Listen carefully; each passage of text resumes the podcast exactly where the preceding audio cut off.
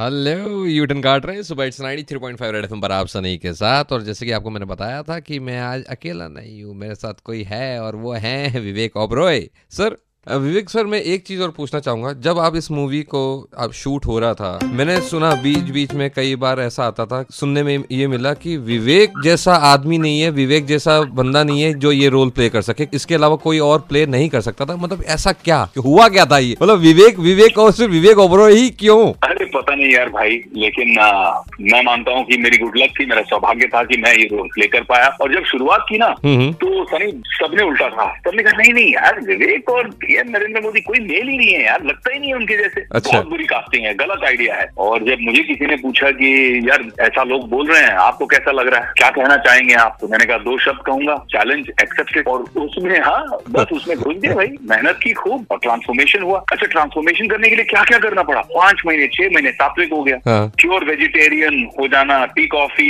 Onion garlic सब छोड़ देना हाँ। सुबह चार बजे सुबह उठकर मेडिटेशन योगा प्राणायाम करना हाँ। उस प्रोसेस में चले जाना जो मोदी जी ने मुझे कहा था कि इस प्रोसेस को वो फॉलो करते हैं तो उस प्रोसेस को मैं फॉलो करने लग गया।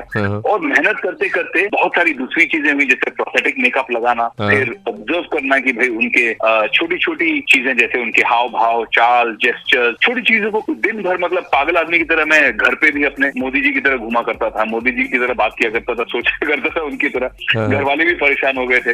अच्छा जब मेकअप लगाने का समय आया था नहीं आठ आठ घंटे लगते थे मेकअप लगाने के लिए प्रोस्थेटिक मेकअप अच्छा। प्रोस्थेटिक मेकअप लगाने के लिए फेशियल ट्रांसफॉर्मेशन के लिए इतना टाइम लगता था। और सुबह ये बोल जाते थे कि भैया सर कल आठ बजे सेट पे पहुँच जाना बिल्कुल रेडी शूट के लिए। तो आठ बजे पहुँचने के लिए मुझे बारह बजे उठना पड़ता था।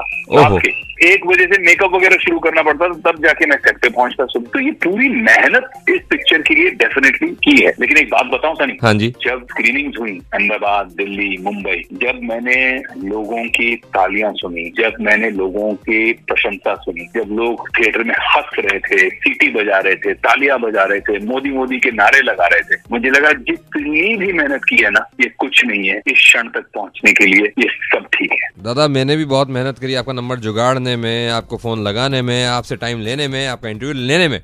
अभी और भी सवाल बाकी है। Ninety three point five red F बजाते रहो।